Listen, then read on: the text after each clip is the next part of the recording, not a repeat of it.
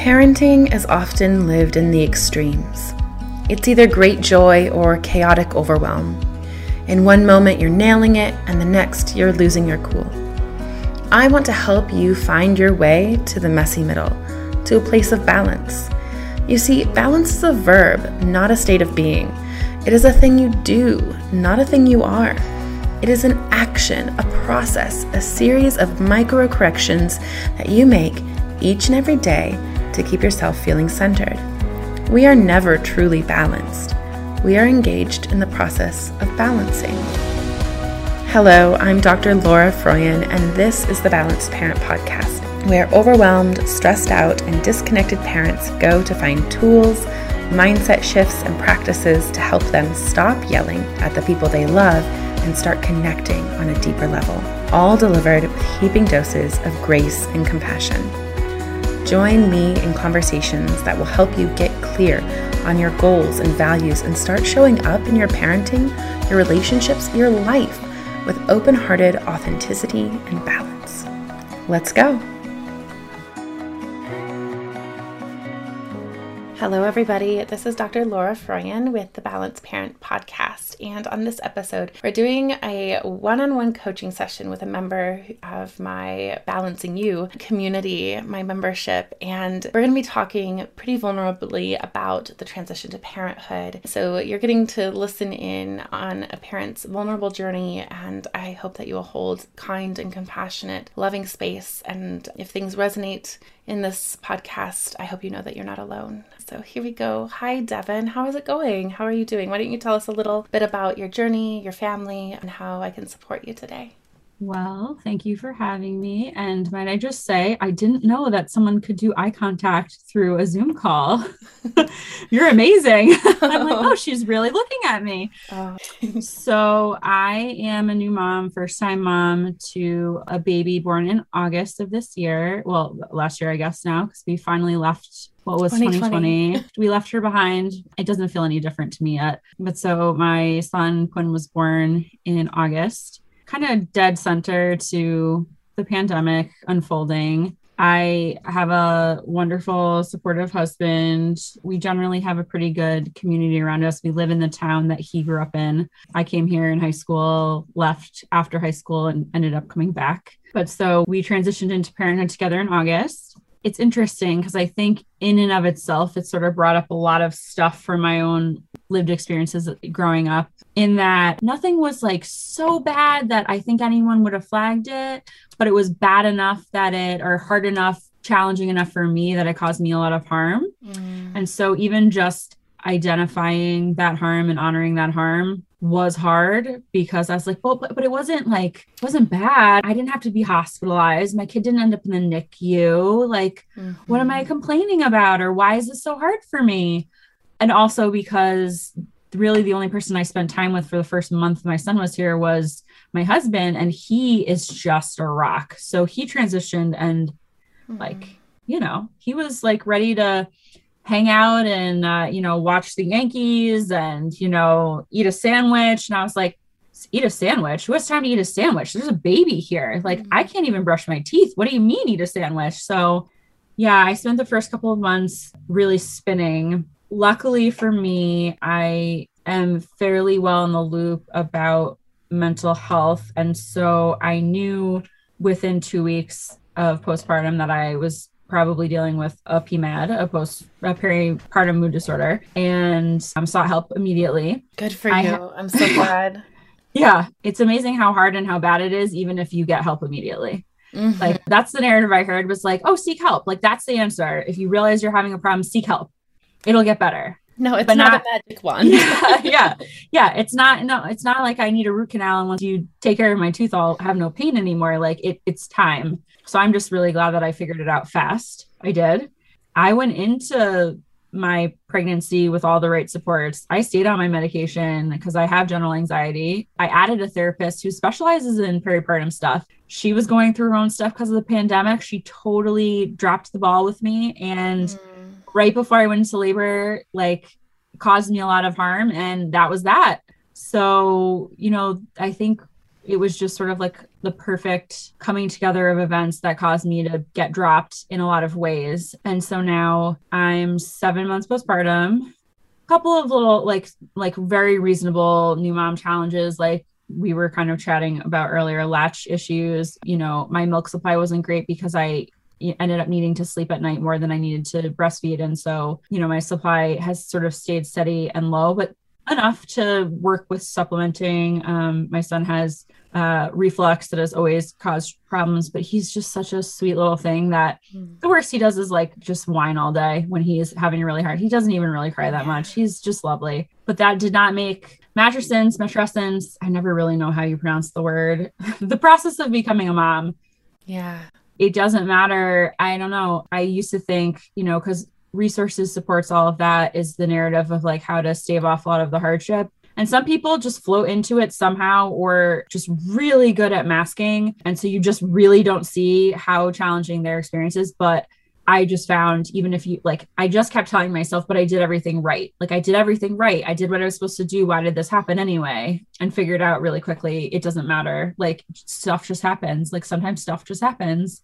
So here we are. I'm seven months out. I am luckily getting support. Have a really great treatment team. The medication is helping, time has helped, a lot of skills have helped, mindfulness has helped. Finding your podcast was a big game changer because it felt like finding some community amidst a sea of isolation. But it, it's a lot to unpack, and I'm still sort of unpacking. I had a traumatic delivery, the postpartum, healing postpartum in a pandemic. Like, the normalcy doesn't come like there is no normal. I mean, the new normal of motherhood is one level, but then there's the like, okay, but I still haven't taken my kid to the grocery store. Like he's never been in a store yeah. before.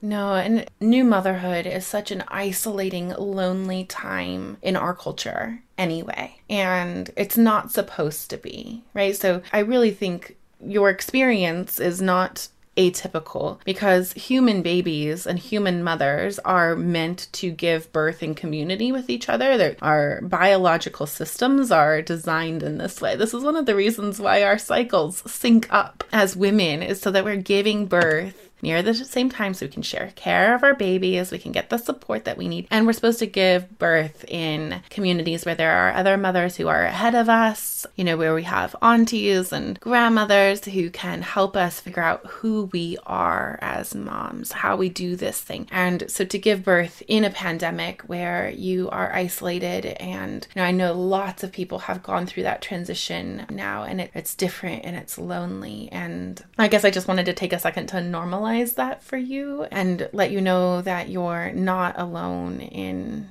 I don't know, in having had that very lonely and isolated experience right now. How have you gone about figuring out how to find community? Like, how are you doing in that sense, the isolated sense right now? I ended up having to really pull back quite a bit in that department. So, like, at first, there's some app like someone really tried. Someone tried to do everyone a solid and say, here's an app. It'll help you find mom friends. Here you go. And so really early on, I was like, all right, I'm gonna get this app. And so I downloaded it and it was it's basically, you know, like a dating app, but for moms. match, but for moms. Yeah, totally. Yeah. But I realized almost immediately that they're all it, I was getting flooded by moms pathologizing their babies, just flooded mm. with my kid is crying about this thing. My kid has a new growth in this part of their head. Has anyone noticed the hair is not growing in in the right way? My kid's cry sounds a little pitchy. My like it was just a sea of i mean ranging from things that i would have flagged to to things that i never even would have thought to flag and I was like, oh my gosh. That's like, not good for someone with anxiety. no, uh, or someone who's feeling completely isolated to go from nothing to everything all at once. Yeah. Um, and you know, it was all new moms that were like connecting because we are all sort of like you search out the age range and sort of time of birth that you had. Mm-hmm. And so we're all sort of like, what are we doing? What are we doing? I don't know what I'm doing. Do you know what you're doing? No, you don't. Oh, okay. So I was like, okay, no, that's not it. So then I started reaching out to moms who have walked this path before, family members, friends, and really quickly I realized two things. One, I felt and I still love all of these people tremendously and I there's no part of me that doesn't question that they did the best they could. Like everyone just did the best that they could and everyone's best is completely depleted right now. Mm-hmm. So, like one thing I realized is that because of the pandemic, because of the challenges that each individual has been experiencing, there just really isn't bandwidth for another person's suffering, like another person's struggle. Yeah. And I wasn't prepared to go through the hardest window of my life in the middle of like I, I didn't I just wasn't thinking. My pregnancy was tough.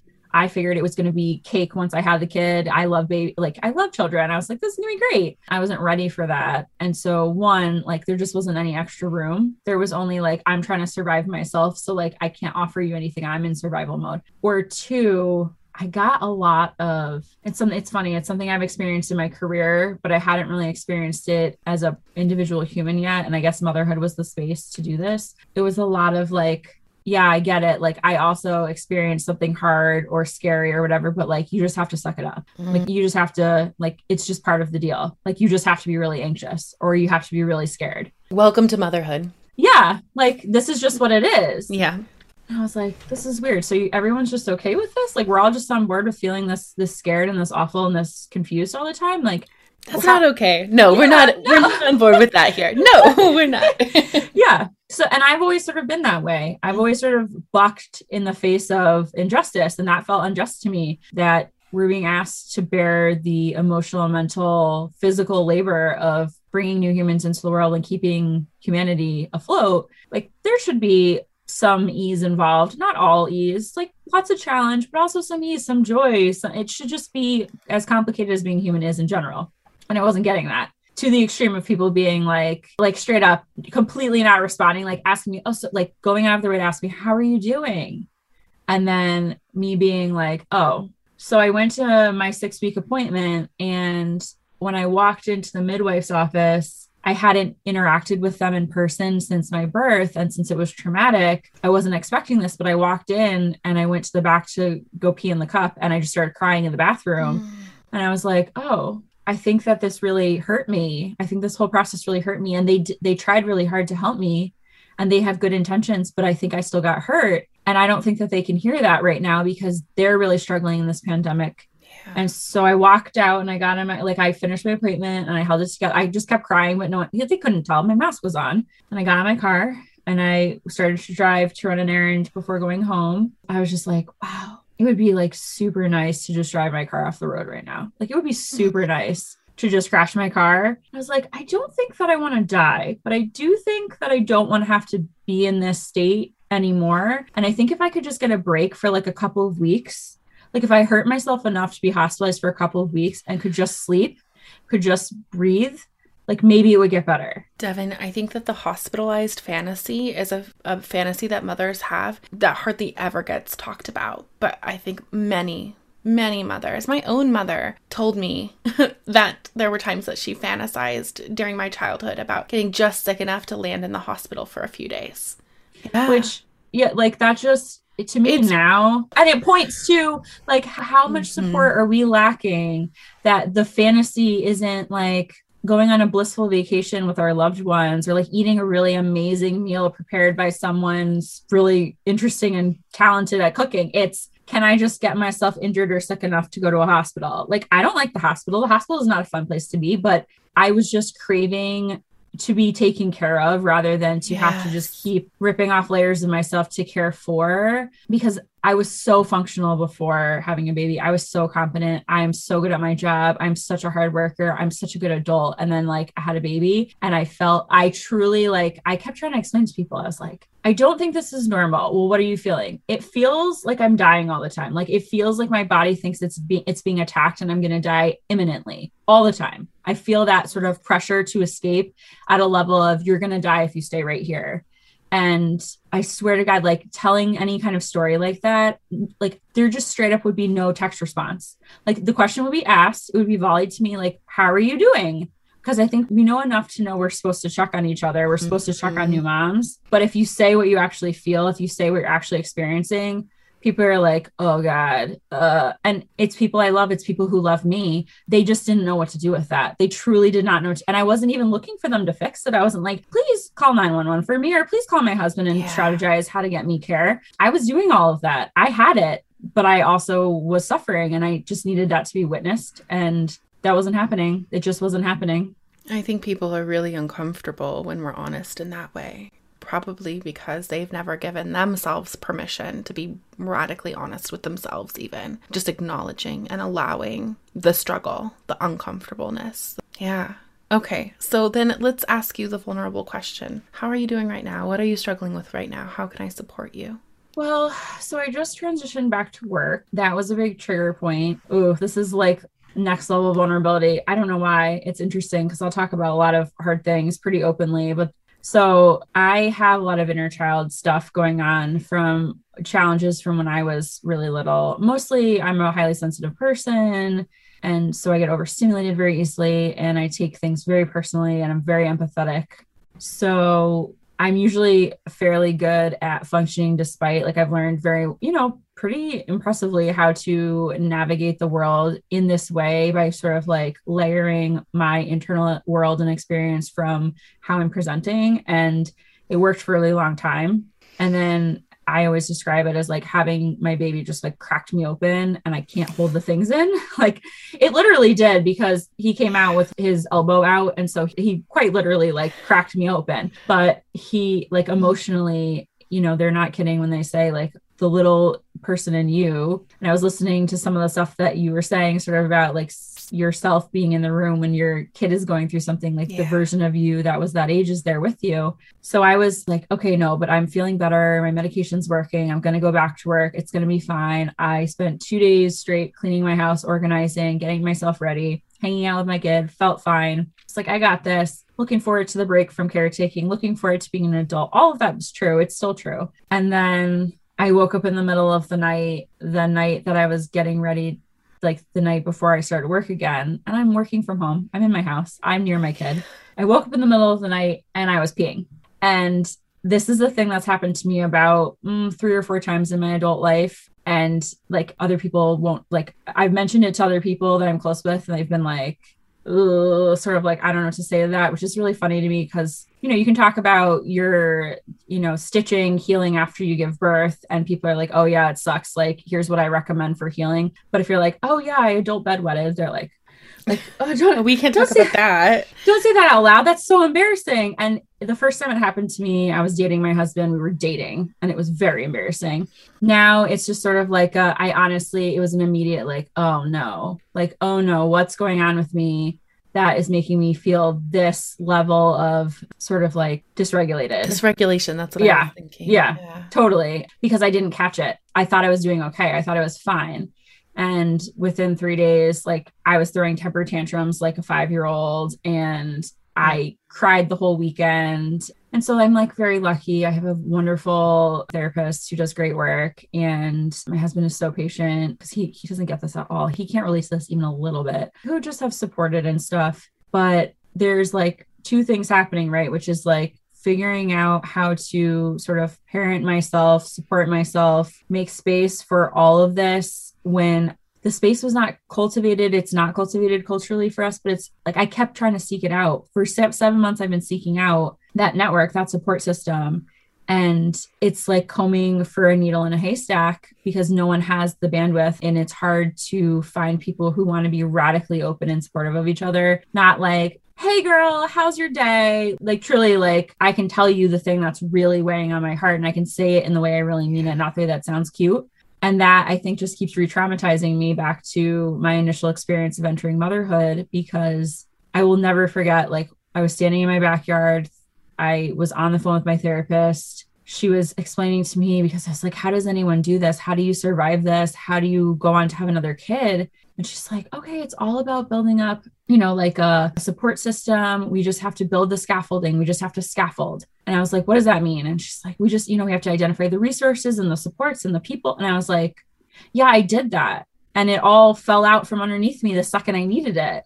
I was like, it wasn't there. It was gone. And, you know, she's like, yeah, okay, you're right. Like this situation that you just, would be the pandemic it did. Everyone's scaffolding just got yanked because the way that we do things got yanked.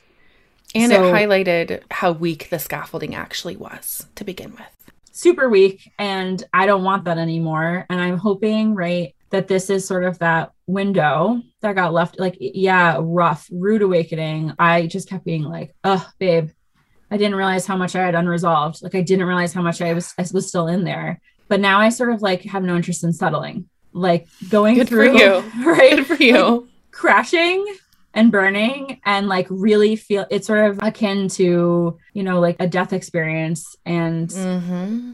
talking about the grief of this experience like that explaining uh, another thing I was realizing the other day was describing going out into the world. I had to go drop something off at FedEx the other day. I was in and out and I saw a bunch of people waiting for in line at the fish market for fish, just like normally in masks, but they were normal. They were talking and I just started to bawl because I was like, how are you buying fish right now? Like my world is not the same. I can't be anymore. Like I don't know who I am anymore. And yeah. it's not fair. And the thing that got said to me is like, wow, that sounds a lot like people who suddenly lose someone mm. who like sp- like spontaneous death and gr- grief your world is completely changed forever and nobody else notices like everything else is normal but you're different. And i don't know if other moms go through this because oh. i haven't been able to access them.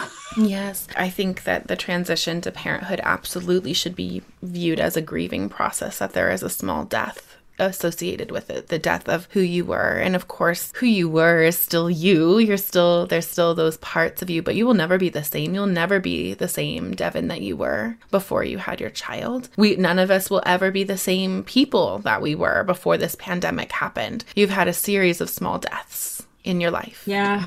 Yeah, which is funny because I keep coming back. Wow. And this is, it's interesting that this is the thing that's making me emotional. Mm. So, like, right at the beginning of the pandemic, I'm just going to it's okay. Uh, yeah, breathe, stay in the the feeling of it. Sit there for just a second. It's okay cuz your body is very wise. It knows when it needs to cry and tears are healing.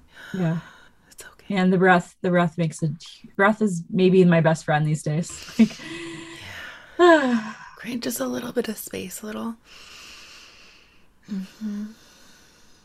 Yeah because that breath never goes. Mm-hmm. That's the best scaffold of all time that I've yeah. found in parenting. It's just that breath. I think that what I'm hearing, what I feel called to tell you right now is that you have everything within you. I know that you've been working on finding outside sources of support, but I want to help you build that scaffolding within you too. I, I think we have it within us. I think that's sort of where I get left now because, like, where my thinking just went was yeah. Right at the beginning of the pandemic, I had this like we'll we'll call him a mentor. I had this friend who no one understood our friendship. I've always sort of made friends in unique spaces. And so I, I'd worked at a I worked at a fish fry on the water, like by the water for a few years between undergrad and grad school. And I worked for a manager who was just this absolute orchid human. Like he just was nothing like anyone else. And he was the most in the moment, true to himself, human I've ever met. It must have been so hard to be married to him. It must have been so hard to be, you know, a child of his for a variety of reasons. But to get to be a friend who found him and who found guidance and mentorship from him was so meaningful and was so impactful in my life. And so for and so my friend George was in his mid 60s when I met him and I was in my mid 20s and so I'm sure like a lot of people were suspect of like what is what is happening here? Because this man was just so wonderful to me and each of my sisters. And so we like really really reconnected about a year before the pandemic started when i figured out that he was sick and so he had lost a ton of weight and he just didn't seem he just didn't seem like himself. So he like got me through when i was in my mid 20s he got me through some really really hard confusing experiences just by like sort of laughing with me and being like oh Devin, Devin, Devin. Like, I mean, he called me demon because he thought it was funny to make fun of me in a way that, like, because I was always so afraid of being a good person and being kind and being right and coming off right. And he just found every way to poke at me to get me to free myself. And I sort of like knew that coming into parenting that he was going to be hugely important to me. And it's, it's sort of in the way we used to do things where we did have mentorship and ushering ourselves into like adolescence into coming into adulthood. I just saw him as sort of like a parenting mentor, someone who was going to like help guide my spirit into this practice. Hmm. And I thought he had more time. So he passed away in February. And it was like right before the pandemic hit. And it was right when I started to feel better. So I didn't get to see him before he passed away because I had been so sick from my pregnancy. And I keep coming back to him. It's interesting, though, what they say about people sort of living on in you because I keep coming back to him. He keeps showing back up. And in funny moments when I'm really struggling, I'll just like hear his voice just making fun of me and being like, You are overcomplicating this for yourself. You like, you know better. You know how to do this. You got this. You're, you know how strong you are. You're fine. And it's so, so, so helpful. But I I think I didn't realize sort of like those gems in your life. If you've only ever found them outside of you, you don't realize when something like this happens to you and you can't access them, how desperate you'll become to find just that handful. And I kind of like in my head, I'm seeing your sweet little children carrying around their precious because they have such precious little things. You're always sharing those precious little things that they've come up with to love. So it's like the spaghetti squash, like yeah. just those valuable things in your life and if they're all external like it's not like they were things for me. It wasn't like i love a handbag or my car. It was a, a handful of humans but realizing that this was the most significant shift of my life and the most significant trauma of my life all at the same time and then all that is gone. That's why i was looking everywhere else. I was looking everywhere else mm. because i just I'm so tired of feeling scared and I'm so tired of feeling overwhelmed. And they have always helped guide me. And where are we teaching people how to find that inside of themselves? No, we're not. No, we're not.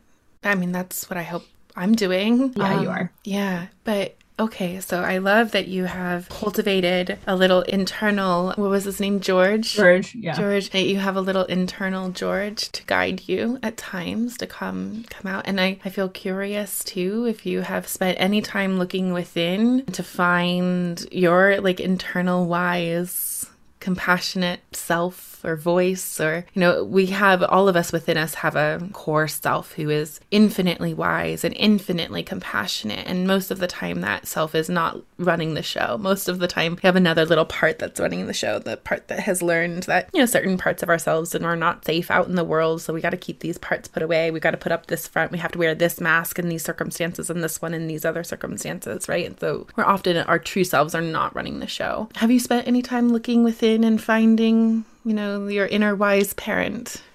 Yeah. So in my therapeutic relationship, we call this a bus. She calls, she refers to it as a bus. And we talk about my bus all the time and who's driving my bus. And I've said a couple times, I'm like, oh man, I just, I feel like there's too many people on my bus. Like we're, we're talking about like a double decker with like an upstairs that you can go sit on the top of the bus because there's just so many different parts of me that love to come out and try and take over and the like the idea that there is this only this one wise adult it just it doesn't feel like enough because there's so many other parts of me that cause me to like just get off the track yeah. And one part can't sort of like keep them all in their seats or encourage them all to take another to sit down. But I do see glimpses of like maybe I need a, at least a dyad. Like maybe I need at least a couple, like two me's that sit up front that like one is sort of like monitoring the needs of the of the children in the back and the other one's actually driving. Um because it just it's a lot to manage i think the barrier for me in accessing that is I don't have a lot of self trust. And I believe you all day. And I will tell any other person I meet, like, yes, there is a wise you, and like you are infinitely valuable. And like, if there is a God, it's like in each of us, and we just have to bring it out, all of that. And yet, when it comes to me, I'm the exception. Yeah. And when it comes to me, I just need someone else to validate it. Like, I just need someone else to say, like, yeah, you know, you're on the right track. Or, no, no, no, no, that's not quite it. And I've never figured out how to do it differently how to derive that from within. Yeah. Yeah, absolutely. How you trust that, especially with anxiety, right? Because the anxiety says, no, no, no, no, don't trust that. Because the second you start to feel safe, the second you start to trust the world, the trust your ability in the world, something bad's gonna happen. Yeah, the rug will be pulled out from under. Yeah, yeah. And there's also this, I, I think, a very constant pressure for very many parents, and I, I think you're part of this group. That if I could just find the right way to do this, yeah, oh God, everything yes. will be okay. Yeah. Oh man. So okay, you know, I like the bus analogy. One analogy that I I like to invite people into, um, one visualization is a, a kindergarten classroom at uh, circle time where you're the teacher and you're sitting down and oh there's all these little personalities all these people who want to be in charge. And sometimes there's assistant teachers in a classroom too so i really like that. Like i think george could be a very helpful assistant teacher you know the part of you that can channel george a little bit. And i think you know so very often are the parts of ourselves that we are you know working with trying to figure out what their stories are what they've given to us I, oftentimes they can get really concerned about our leadership. They can get really concerned that we're not going to be a good leader because in the past we haven't felt safe. We've been hurt in the past. And so sometimes bringing in partnership, like having them come, hey, come over here. I have a question for you. This little part of us is having a trouble, you know, and I know you used to handle it this way. What would you do now? Okay. And how has that worked out for us? And how would we feel about handling it this other way? Can I consult with you? Where we're almost like consulting with hmm. these parts. So I, you know, I'm a, I'm a warm kind of fuzzy person. So the kindergarten classroom analogy works really well for me. But for some other people um, who are more kind of like business minded, like the idea of a boardroom where you're the CEO, you've got your board and you've got your, and you know, your board of investors, you've got, you know, other people who bring really valuable stuff. Um, and ultimately you're going to make the decisions, but you've got to hear about people's perspectives. Do either of those analogies feel comfortable to you? Or do you still like your bus? it's no, I actually, the bus wasn't mine, the bus was hers. Yeah. And I used it, but I think in doing this actually did the thing that we set out to do, which was help me sort of arrive closer to myself, which yeah, it sort of feels like Goldilocks is like, well, I did for a little while work. Uh, I supported a student in a kindergarten classroom and you could not pay me to go back to be in a kindergarten classroom regularly. So, like, if I had to live my life in a kindergarten classroom, I think I would be just overwhelmed. and a, a, boardroom, right? Like, I have no buy into capitalism to begin with. So, like, that model just not for you. you like, blah.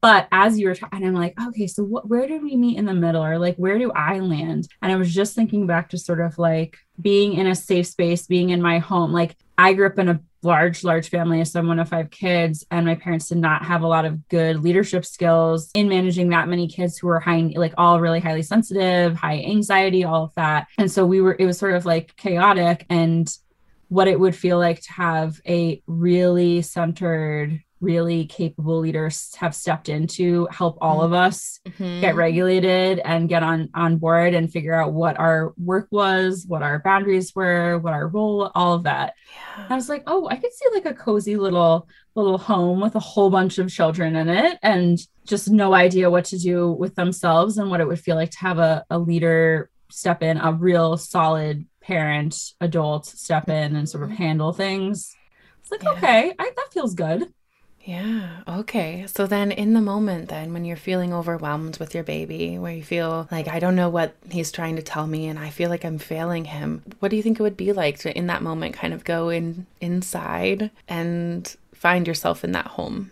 Do you have a sense of what that would be like? It's a very interesting question. So, I would imagine any practice, right, that gives me that gap, that pause between my experience and the reaction rate prevents me from projecting onto him because that's yeah.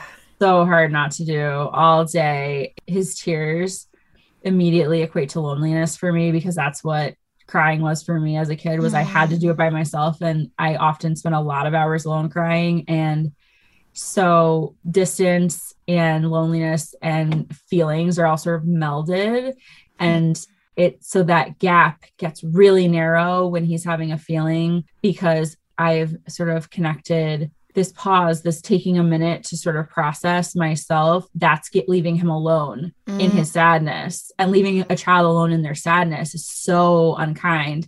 And it's so your biggest it. is it your biggest fear as a parent that you will abandon like leave him alone in his sadness, that he will feel like he can't show those parts of himself to you?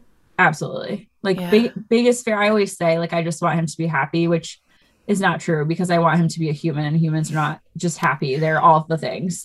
The biggest fear is that he will not feel seen and supported when mm. when he's hurting. Not because I am I'm not trying my best. I know my parents tried their best. They both tried their best. They're very like good intended hardworking people yeah. and they didn't know how to do it for me and I don't know how to do it for him.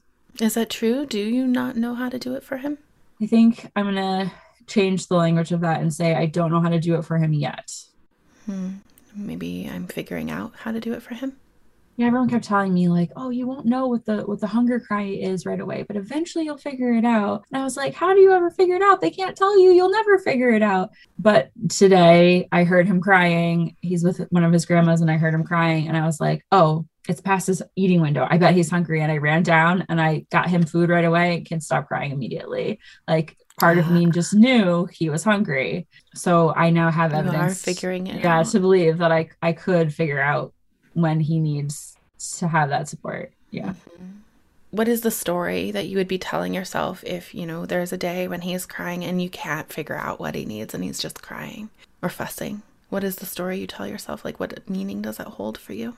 I think I don't know that I've sort of narrated the meaning yet. I know that it immediately floods me with like the dizzy, heart racing shakiness of like panic and like in the way that I feel like I would respond if I turned around and I saw him like falling off of a The couch, countertop. Yeah. Mhm. um that like oh no i have to grab my baby like i have to i can't let him fall and i don't you know we talk a lot about helicopter parenting and some version when it comes to like legitimate figuring out how to do a thing physically but i don't want to be an emotional helicopter i don't want to be the person who's like you're incapable of handling your own feelings so i have to do it for you Or But my body bad, don't have them. Yeah yeah yeah yeah yeah, yeah yeah, yeah. yeah yeah Of course, no. but my body doesn't know that yet because I wanted that and I didn't know how to ask for it. And I'm afraid he won't know how to ask for it. And so I need to be watching him all the time and not missing it.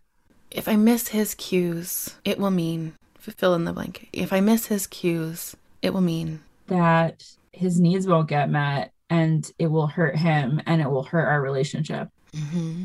if his needs aren't met. What does that say about me as a mom? I was going to say I'm not doing it right, Hmm. but I know that there is no right way. No, no, no. But we're not. We're not going to judge what your automatic thoughts are. They're there. They are there. Right. Yeah. I'm not doing it right. What does it mean if I'm not doing it right? I'm worried that he won't be all right. He won't be all right. Yeah. So we're constructing the narrative, right? We're, we're constructing the story. So sometimes when our, you know, when we have a, a trigger, that's what you're talking about, getting flooded. You're something, some old narrative is being triggered. Some fear, some deeply rooted fear about your worthiness or their safety. And what's not always their physical safety, right? So you're talking about their emotional safety. And it sounds like for you, one of the biggest traumas of your childhood was your own emotional safety. Feeling alone in your feelings was traumatizing for you and you don't want to pass that trauma on to your kid. You desperately want to shield and protect them from that trauma. Yeah. Yeah. And you just want to know, am I doing this right? If I, you know, kind of, I just want to know he's going to feel safe. You just want to know he's going to feel seen and heard. Yeah. Yeah. And if he doesn't, what will it mean? I think I don't know, which is a very scary and uncomfortable place for me to be in. I don't like not knowing. But I also think, and I say this all the time to my husband, it's like, I just like, I'm always like, God, I hope he's like you. I hope he's like you. I hope he's like you. I just don't want him to be like me. There it is. Yeah. What will it mean if he's like you? It'll be really hard for him. hmm I don't want that for him. You don't want it to be hard for him. You want his path to be a little bit easier than yours has been. Yeah. And because mine was hard, even though people tried so hard to do the right thing, they they worked so hard. Mine was hard anyway, repeatedly. That's my story. Like everyone did their best and it wasn't enough for me. And Mm-hmm. you know, like that I don't that's not good enough for me with mine. Like I just love him too much for that to be his story. I want him to have what he needs. Hmm. Let me sit with that for just a second. People tried so hard with me and it was never enough. Does that mean that you were too hard? Like, uh, what conclusion have you come to about yourself in that narrative? People tried so hard, they did the best that they could, and it was still so hard for me. That must mean that I am. Like I think language that's coming into my mind is inherently flawed, but like Mhm. duh, so is everybody in a non sort of pejorative sense. But I think There's something wrong with me. Yeah.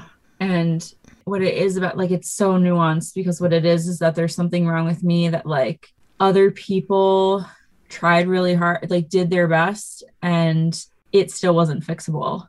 I'm so inherently broken that I'm unfixable. Yeah. And it terrifies me to think that that might also be true of my son. I can't have that be my son's reality. Yeah. I don't, I don't want that for him. when you look at your son, could that ever possibly be true? Like, really, like, is it possible when you look at him? Was he born broken? No. No. Is it true that he could ever be inherently too much or too hard? No, it could, and I know that I'm about him. We're just talking about him right now. So I'm worried that he won't know that about him. Because mm, you know that you can know that about someone else, but not know it about yourself. What is blocking you from believing that to be true of yourself? That same truth that we just found for him. What's keeping you from believing it about yourself?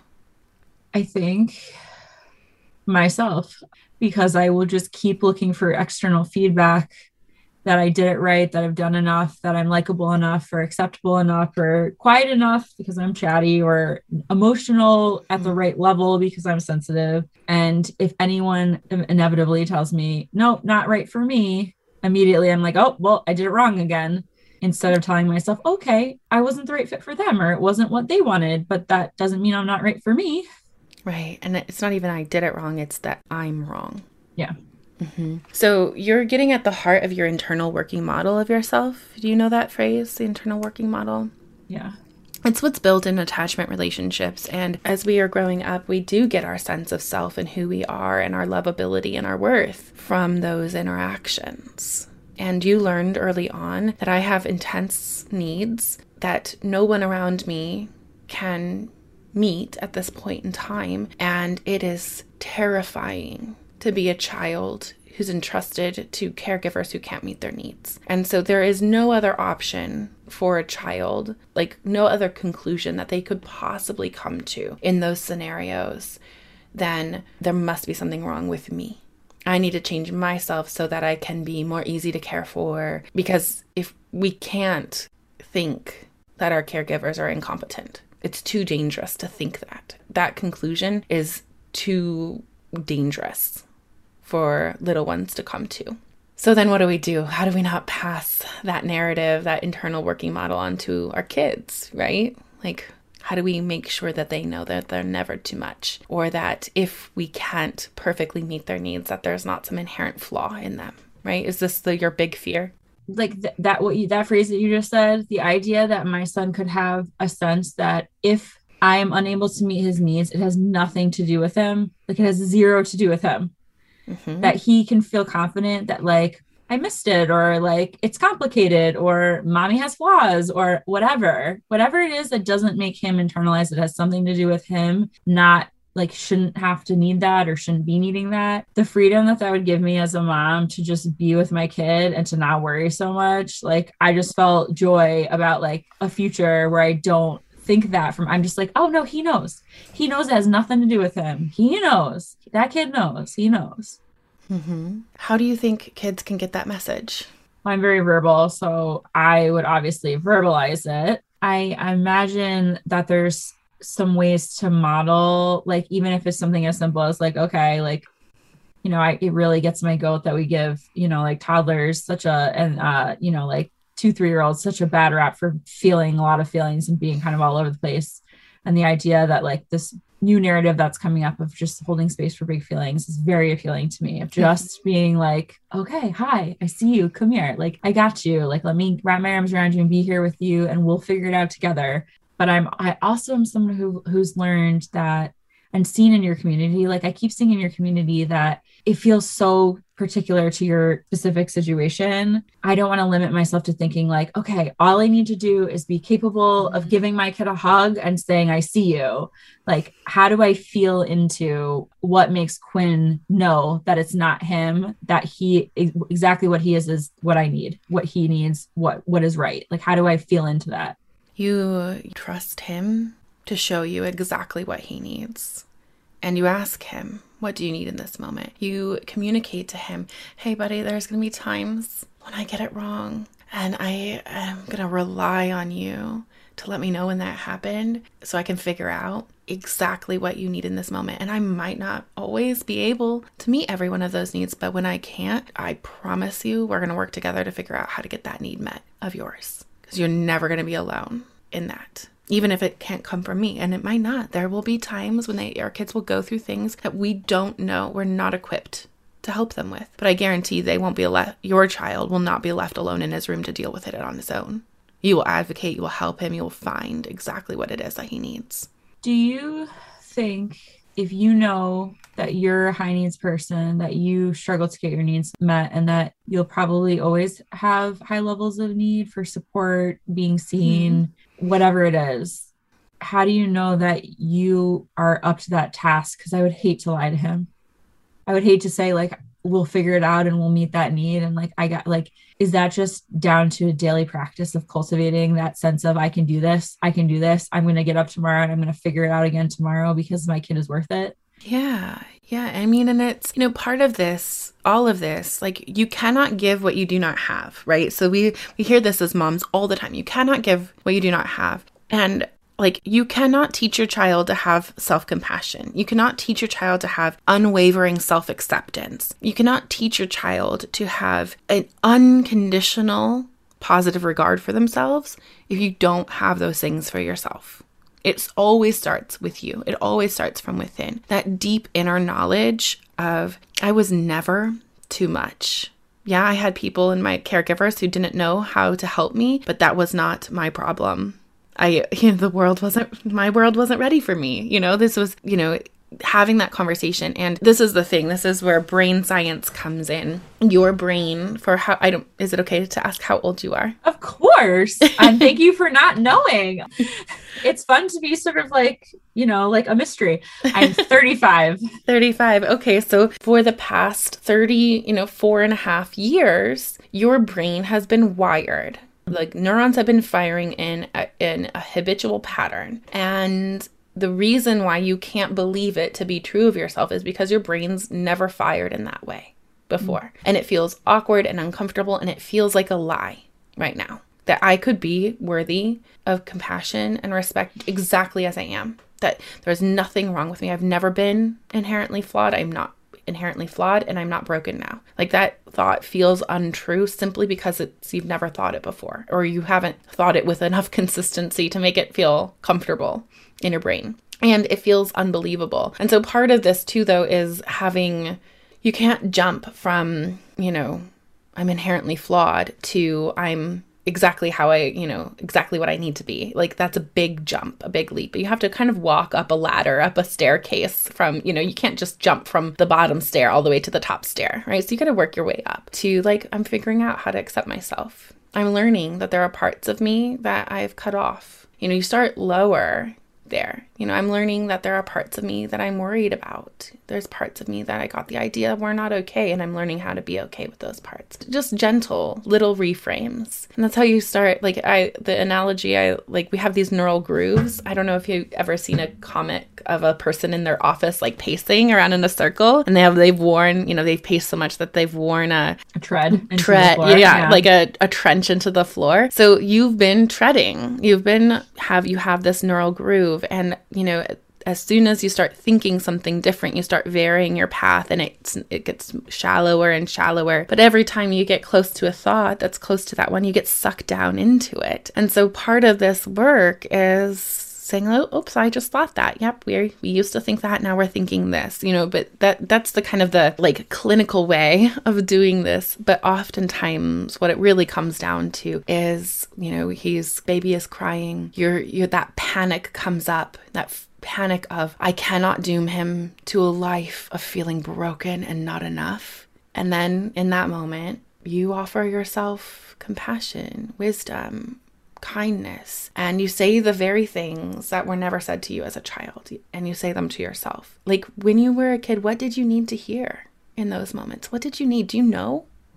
I don't even, it's funny because I always thought that the language part was the piece that was missing. But so I, this behavior pattern that I had was to get into some form of conflict, which is funny because now I do conflict for a living. I get into some form of conflict, and because connection was so crucial to me, I would immediately get flooded with feeling and start to cry. And that often caused an anger or a discomfort reaction in my home. And so I would run up to my room and I would shut the door and I would sit. I just remember like my body will sort of forever be in that felt sense of leaning back against that door, holding it shut as sort of like a okay, you can't get to me. But this other part of me underneath was going, oh, please, someone come and try and open this door. Someone come try. Mm. And like, you know, I, I know my poor parents didn't know. I know that they didn't know. And I I know that they thought that they would say the wrong thing or make it worse or like they couldn't they didn't get that in their own lives so they also had doors that were shut that weren't being opened. But I honestly don't even know if anyone even had to say anything. I honestly think if someone had just tried to open the door and come in and and not set, like when I tried to push away and say like no no no I want to be alone be like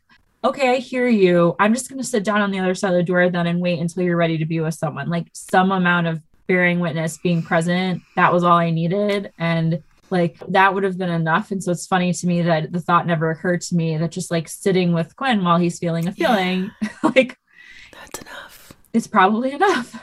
Yeah. That's beautiful. It's enough. You're enough. Less is often more. More. Yeah. yeah. have you ever done a, a little bit of a like an inner child like moment there? Like where you've come and been the one who taps on the door and says, Sweetheart, can I come in? No, I haven't. And I wonder why that that never occurred to me because I've tried mm-hmm. other things, mm-hmm. but I haven't done that before. I have sort of seen her sitting in a similar position, just in an empty space. Mm-hmm. And every time I see that, I go over and I pick her up and I hold her every single yeah. time. Like it's my natural inclination just to walk over and pick her up and hold her. Yeah. I would add the door in the next time, you know, we're wrapping up here, but I would just, you know, when we have these moments of just kind of the imagery of it, inviting yourself to hold that imagery and then allow your older self, you currently, because here's the thing all of those times where our needs weren't met as children, we're parents now. We can do that for ourselves, and our inner children don't know that it's not happening in the moment. They don't know. This is all happening, you know, in the they're living kind of in the unconscious brain where there is no timeline. It's a loop. It's all concurrent. They don't know. And so this is what reparenting is. So in that moment where, you know, little Devin is braced against the wall, closing everybody out, but just praying, thinking like if if someone just opened the door right now, then I'd know they loved me. That's the sense I got there that I know I that I'm not too much, that they can handle me. And then along comes beautiful, kind, loving Devin and taps on the door and says, Sweetheart, I know you're hurting. Can I come in? And uh, play it out in your mind. No, don't talk to me. Okay, I hear you. I'm just gonna sit right here. I'm just gonna be right here. Let me know when you're ready. Yeah. Yeah. And these, I mean, and so everybody listening, we all have these moments where we were parented in a way where we felt not seen, not heard, not valued, not un, you know understood in our home. And we can do that for ourselves now. And when we do that, though, here's the thing is that, you know, Devin, there will become a time when your son is older and he has some big feelings and he runs off and he storms off and he slams the door and he shuts it. And it's going to take everything you can to not pull it open and force yourself upon him in that moment it's coming. It's it'll be there before you know it because there'll be two with all of its big feelings and there'll be three with even bigger feelings. It's to be beautiful. And in that moment, because you will have done this work where your little one is not panicked behind that door wondering is anybody going to come? Is anyone going to love me? That fear of yours of making sure your son knows without a shadow of a doubt that he'll never be too much that he is not broken that he's whole and wonderful and loved exactly as he is you'll be able to go into that moment with conscious awareness.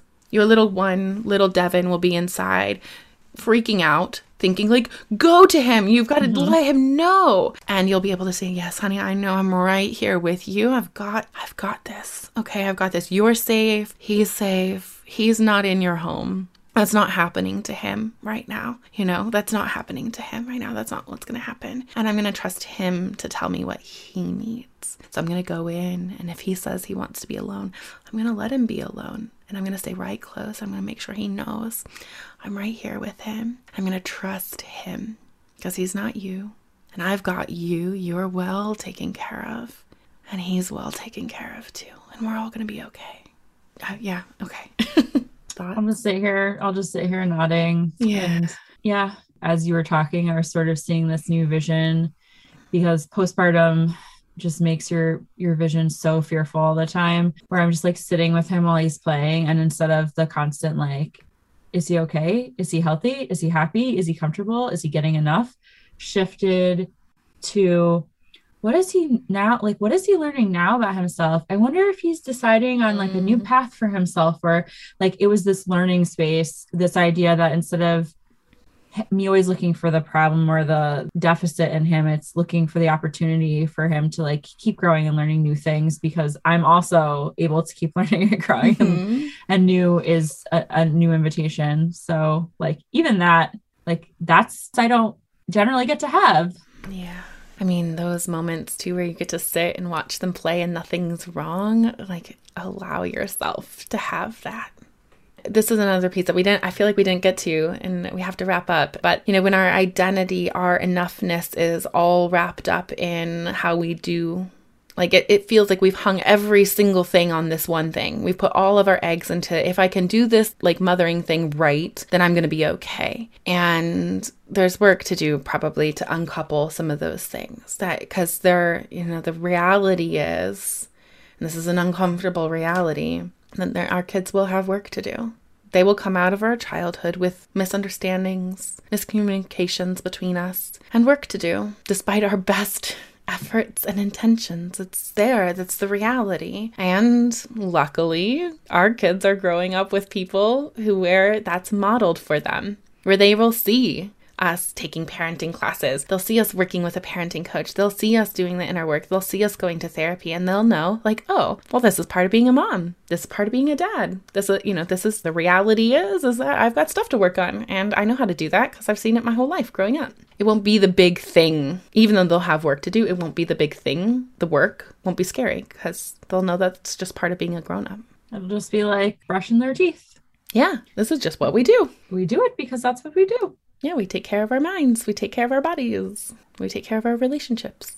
Yeah. that's a good new goal i'll go there Yeah. I mean, this is the thing, you know, like we can't bubble wrap our kids. They will, their, their stuff will happen. That they will have ups and downs. And what's beautiful about it, though, is that we will develop a relationship that is resilient, that can handle those ups and downs, you know, and we always get to grow and change and learn. and if the relationship is resilient there'll be room for that There will be so much room for it. It's expansive.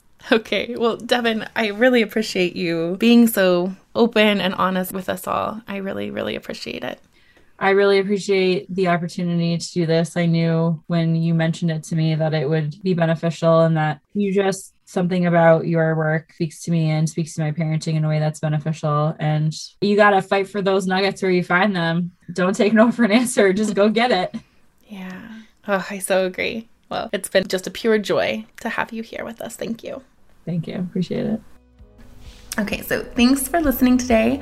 Um, remember to subscribe to the podcast. And if it was helpful, leave me a review. That really helps others find the podcast and join us in this really important work of um, creating a parenthood that we don't have to escape from and creating a childhood for our kids that they don't have to recover from. And if you're listening, grab a screenshot and tag me on Instagram so that I can give you a shout out. Um, and definitely go follow me on Instagram. I'm at Laura Froyen, PhD. Um, that's where you can get a behind the scenes look at what balanced conscious parenting looks like in action with my family. And plus, I share a lot of other really great resources there too. All right, that's it for me today. I hope that you keep taking really good care of your kids and your family and each other, and most importantly, of yourself. And just remember balance is a verb, and you're already doing it. You've got this.